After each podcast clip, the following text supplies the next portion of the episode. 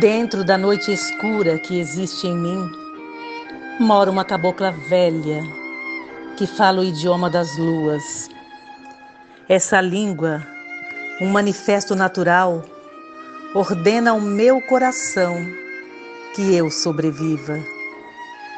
Dentro de mim, essa cabocla entoa os cantos de ontem, reafirmando assim um futuro de bênçãos.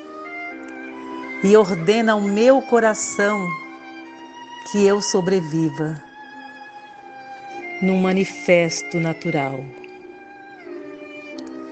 Permanecer do livro Patuá de Mel Renault.